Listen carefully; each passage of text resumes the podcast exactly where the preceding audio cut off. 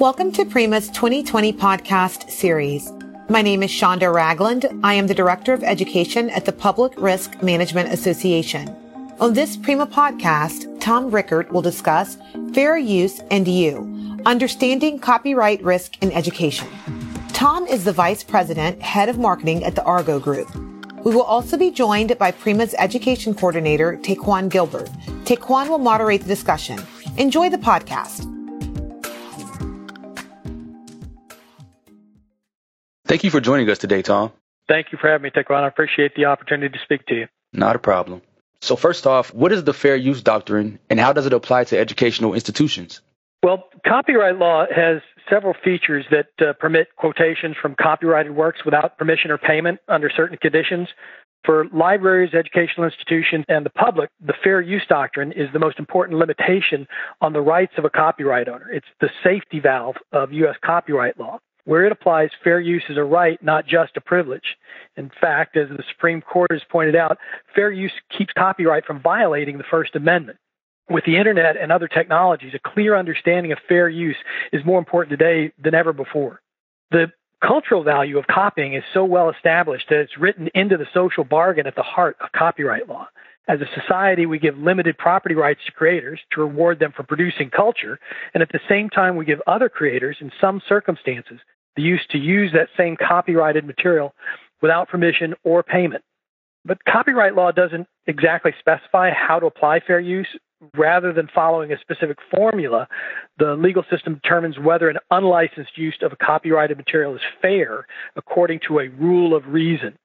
This means that it takes all the facts and circumstances into account to decide if an unlicensed use of copyrighted material generates social or cultural benefits that are greater than the cost it imposes on the copyright owner.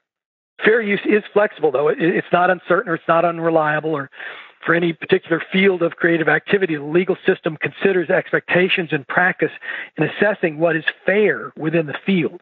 And the use of copyrighted materials for a public purpose may be considered fair use and not a copyright violation. And among those settings where the use may be considered fair use is in educational institutions, which is serving the public purpose of instructing students. In, weighing the balance at the heart of the fair use analysis, judges usually refer to four types of considerations that are mentioned in the law to determine whether a particular use by a school is fair use. And the four factors that should be considered are one is how is the work being used? You want to consider is it being used to teach students or is it being used to entertain? What kind of work is being used. So you consider is it factual or informational or is it creative? Because creative works might receive greater protections. And three of how much of the work is used. So consider how much of the work is being copied and how much of its substance.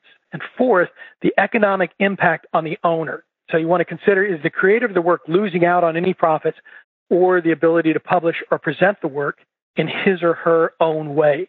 Those are the basic things when you want to consider fair use doctrine, what it is, and how it applies to educational institutions. Are there any guidelines to help an educator determine if they are complying with the fair use limitations? Yes, there are. You know, in addition uh, to some things we'll talk about in a second, there, there's some federal guidelines. The federal guidelines on fair use prohibit teachers from copying materials to substitute for the purchase of individual materials, prohibits them from copying consumables, i.e., workbooks, it prohibits uh, charging students more than the cost of a copy or copying without the notice of copyright and excessive copying, for example, copying whole books. This still leaves a lot of room for interpretation, especially since the law is clear that these aren't the only necessary considerations. In reviewing the history of fair use litigation, we find judges return again and again to two key questions. One, does, did the unlicensed use transform the material taken from the copyrighted work by using it for a different purpose other than that of the original? Or did it just repeat the work for the same intent and value as the original? Second, was the material appropriate in kind and amount, considering the nature of the work copyrighted and the use? Both questions touch on, among other things, the question of whether the use will cause excessive economic harm to the copyright owner. If the answer to those two questions is, is yes, that it did transform it and it was appropriate in kind and amount, a court is likely to find fair use. Because that's true, such a use is unlikely to be challenged in the first place. But because applying the fair use factors is so difficult, a group of educators, authors, and publishers authorized by Congress produced some guidelines on reproducing books and periodicals. Published in 1976 as a supplement to the actual Copyright Act, it's called the Agreement on Guidelines for Classroom Copying in Not for Profit Educational Institution with respect to books and periodical. It states some minimum standards permissible for copying. In addition, over the years, in 1979, 1999, additional standards were, were established for off-air recording of broadcast programming, digital images, multimedia, educational multimedia, and distance learning. And even though they're not incorporated into the Copyright Act, they provide school districts with a minimum standard of what constitutes fair use. Districts should be reasonably safe from copyright violations if they follow the guidelines. And the guidelines, like the legal standard that we described earlier, established a four part test for fair use in schools. When copies are made, the copied portions must be one, brief, two, spontaneous, three, limited in cumulative effect, and four, affixed with a copyright notice acknowledging proper authorship. The guideline describes brevity as, quote, a complete article, story, or essay of less than 2,500 words, or a complete poem of less than 250 words, or an excerpt from any prose work of not more than 1,000 words or 10% of the work. Spontaneity means that the teacher's decision to use the work and the actual use must be so close in time that seeking the author's permission to use the work is impractical. The cumulative effect limitation means that a teacher can make multiple copies of any given work, but only for one class in the school. Now, always remember that fair use never justifies unauthorized copying of any parts of consumable workbooks. So, those are some basic guidelines that schools can follow to determine whether they're complying with fair use limitations. Thanks for tuning in to this Prima podcast. I would like to take a moment to invite you to Prima's 2020 annual conference, June 14th through 17th in Nashville, Tennessee. Here are some words from Prima's meetings director, Monique Gilliam, regarding Prima's 2020 annual conference. Prima's annual conference will be held in Music City, Nashville, Tennessee, June 14th through the 17th. It'll be at the Gaylord Resort and Conference Center. The room rates are 205 plus resort fees, and our cutoff date is May 17th. So book now, spaces are going up fast. Eligible attendees are those who work in the public sector, such as state government, local communities, special districts, intergovernmental pools, or a municipality. And if risk management is a part of your daily routine, you should be at Prima's annual conference. Our annual conference is a leading event for public risk management professionals and provides a unique opportunity for attendees to connect with and learn from peers and thought leaders from inside the industry. To learn more about Prima's 2020 annual conference, visit primacentral.org.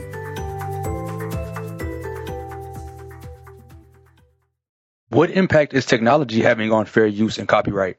Well, when you consider the extent of access to materials via the web, technology has a significant impact on the copyright risk management.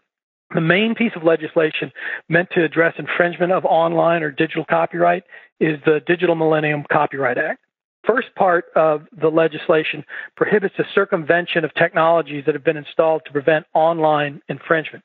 For example, copyright holders often install programs that require computer users to enter passwords in order to access certain files or applications. Further, copyright holders may encrypt data or files to prohibit access by outsiders. DMCA prohibits circumvention of those technological protection measures. Now, there's another section that distinguishes between technological measures that restrict access to copyrighted works and those that restrict copying. This categorization is designed to ensure continuation of fair use. In some situations, copying works is still considered fair use, while in others that may be deemed unfair. Another part of the DMCA aims to help educational institutions avoid liability if they act responsibly. The Digital Millennium Copyright Act targets the manufacture, distribution, and use of computer programs designed to circumvent or decrypt protection devices. Even so, there are four prominent exceptions applicable in education settings. In other words, no liability would attach under the DMCA if, in good faith, users, as we talked about below, access materials that would otherwise be inaccessible under law.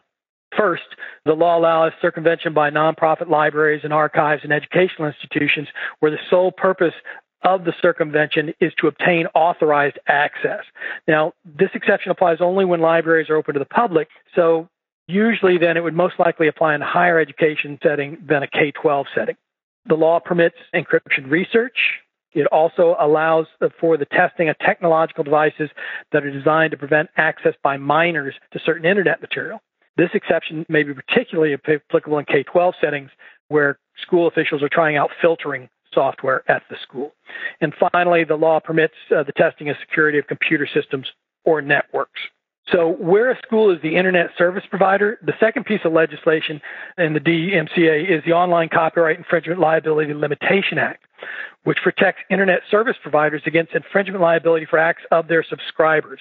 So, under this part of the law, computer users who store or transmit material unlawfully obtained from the internet face liability for infringement. But as long as the ISP has no role in the infringing conduct, and once they discover it, it acts to remove the content, disable access to it.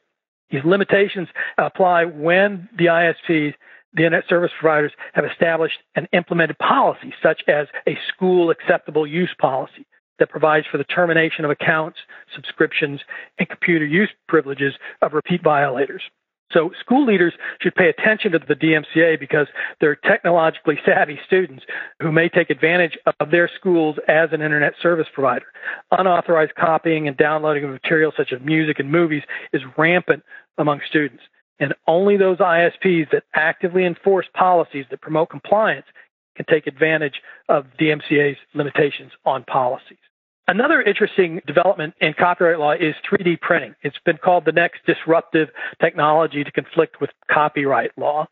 This technology allows people to reproduce any 3D object, and although it's now generally the province of industry and hobbyists, it's now becoming more and more common in higher education settings and in high school STEM classes. So the U.S. Patent and Trademark Office recently issued a patent for a 3D digital rights management method that's similar to those used by Apple and Barnes and Noble, which would prevent 3D printers from using pirated CAD files. So the ability to make objects using um, a CAD file that could violate copyright or patent is a significant emerging risk. However, recent court cases involving fair use have yielded decisions that uphold transformative uses as legal, such as recreating even copyrighted protected materials in new formats for access by the visually impaired. So, from things like text to speech technology. And given the legal directive for educational institutions to provide reasonable accommodations for visually impaired students, it would seem that 3D printing tactile learning objects could be one way to fill this. So being able to take a work and create it using a 3D printer and then letting visually impaired people use that, that tactile learning tool could transform the object enough to, uh, to make it a, a fair use.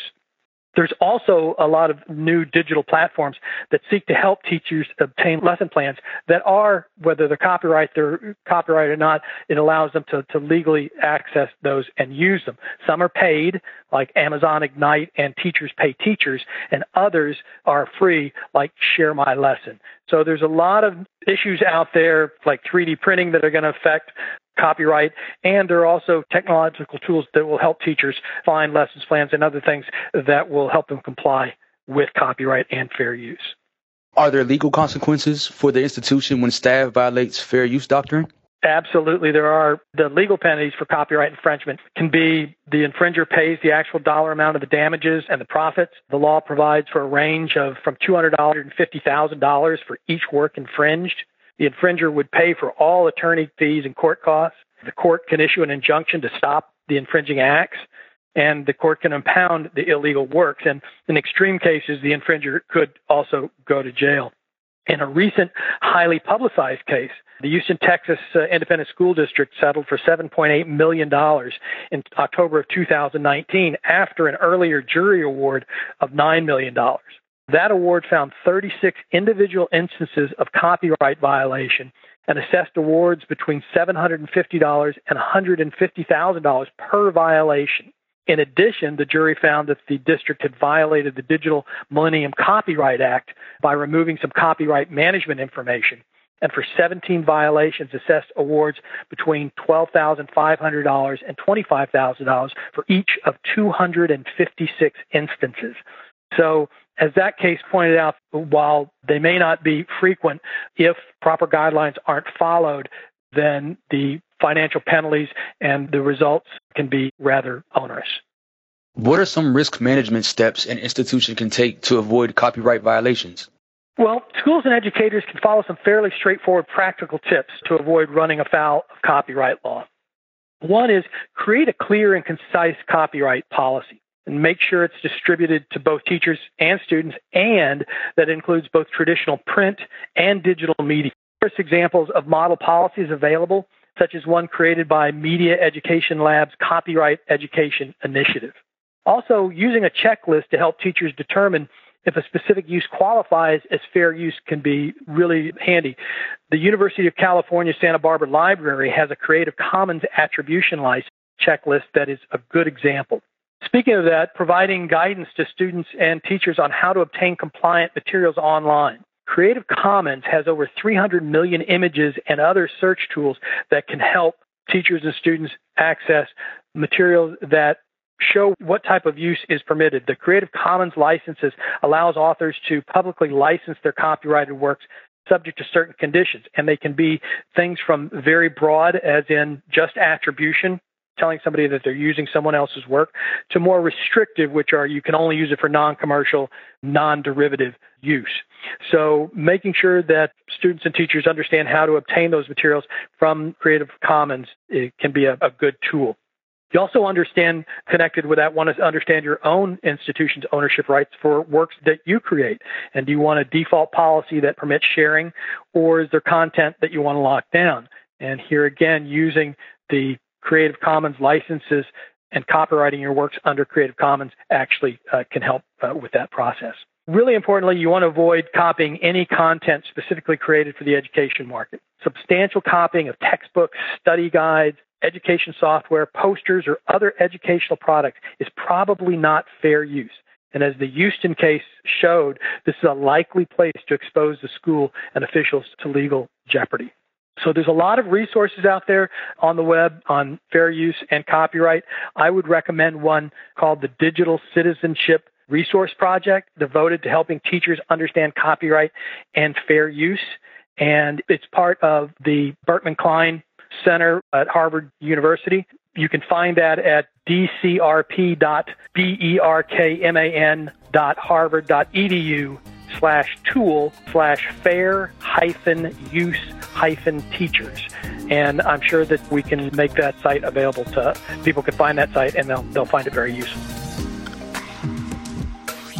We have reached the end of our podcast. Thanks to our speaker and all of our listeners. Please visit the Prima website to hear other Prima podcasts, view upcoming Prima webinars, read Prima blogs, and learn about other Prima educational resources. Be sure to check us out on Facebook, LinkedIn, Twitter, and our very own Prima Talk. Have an amazing day.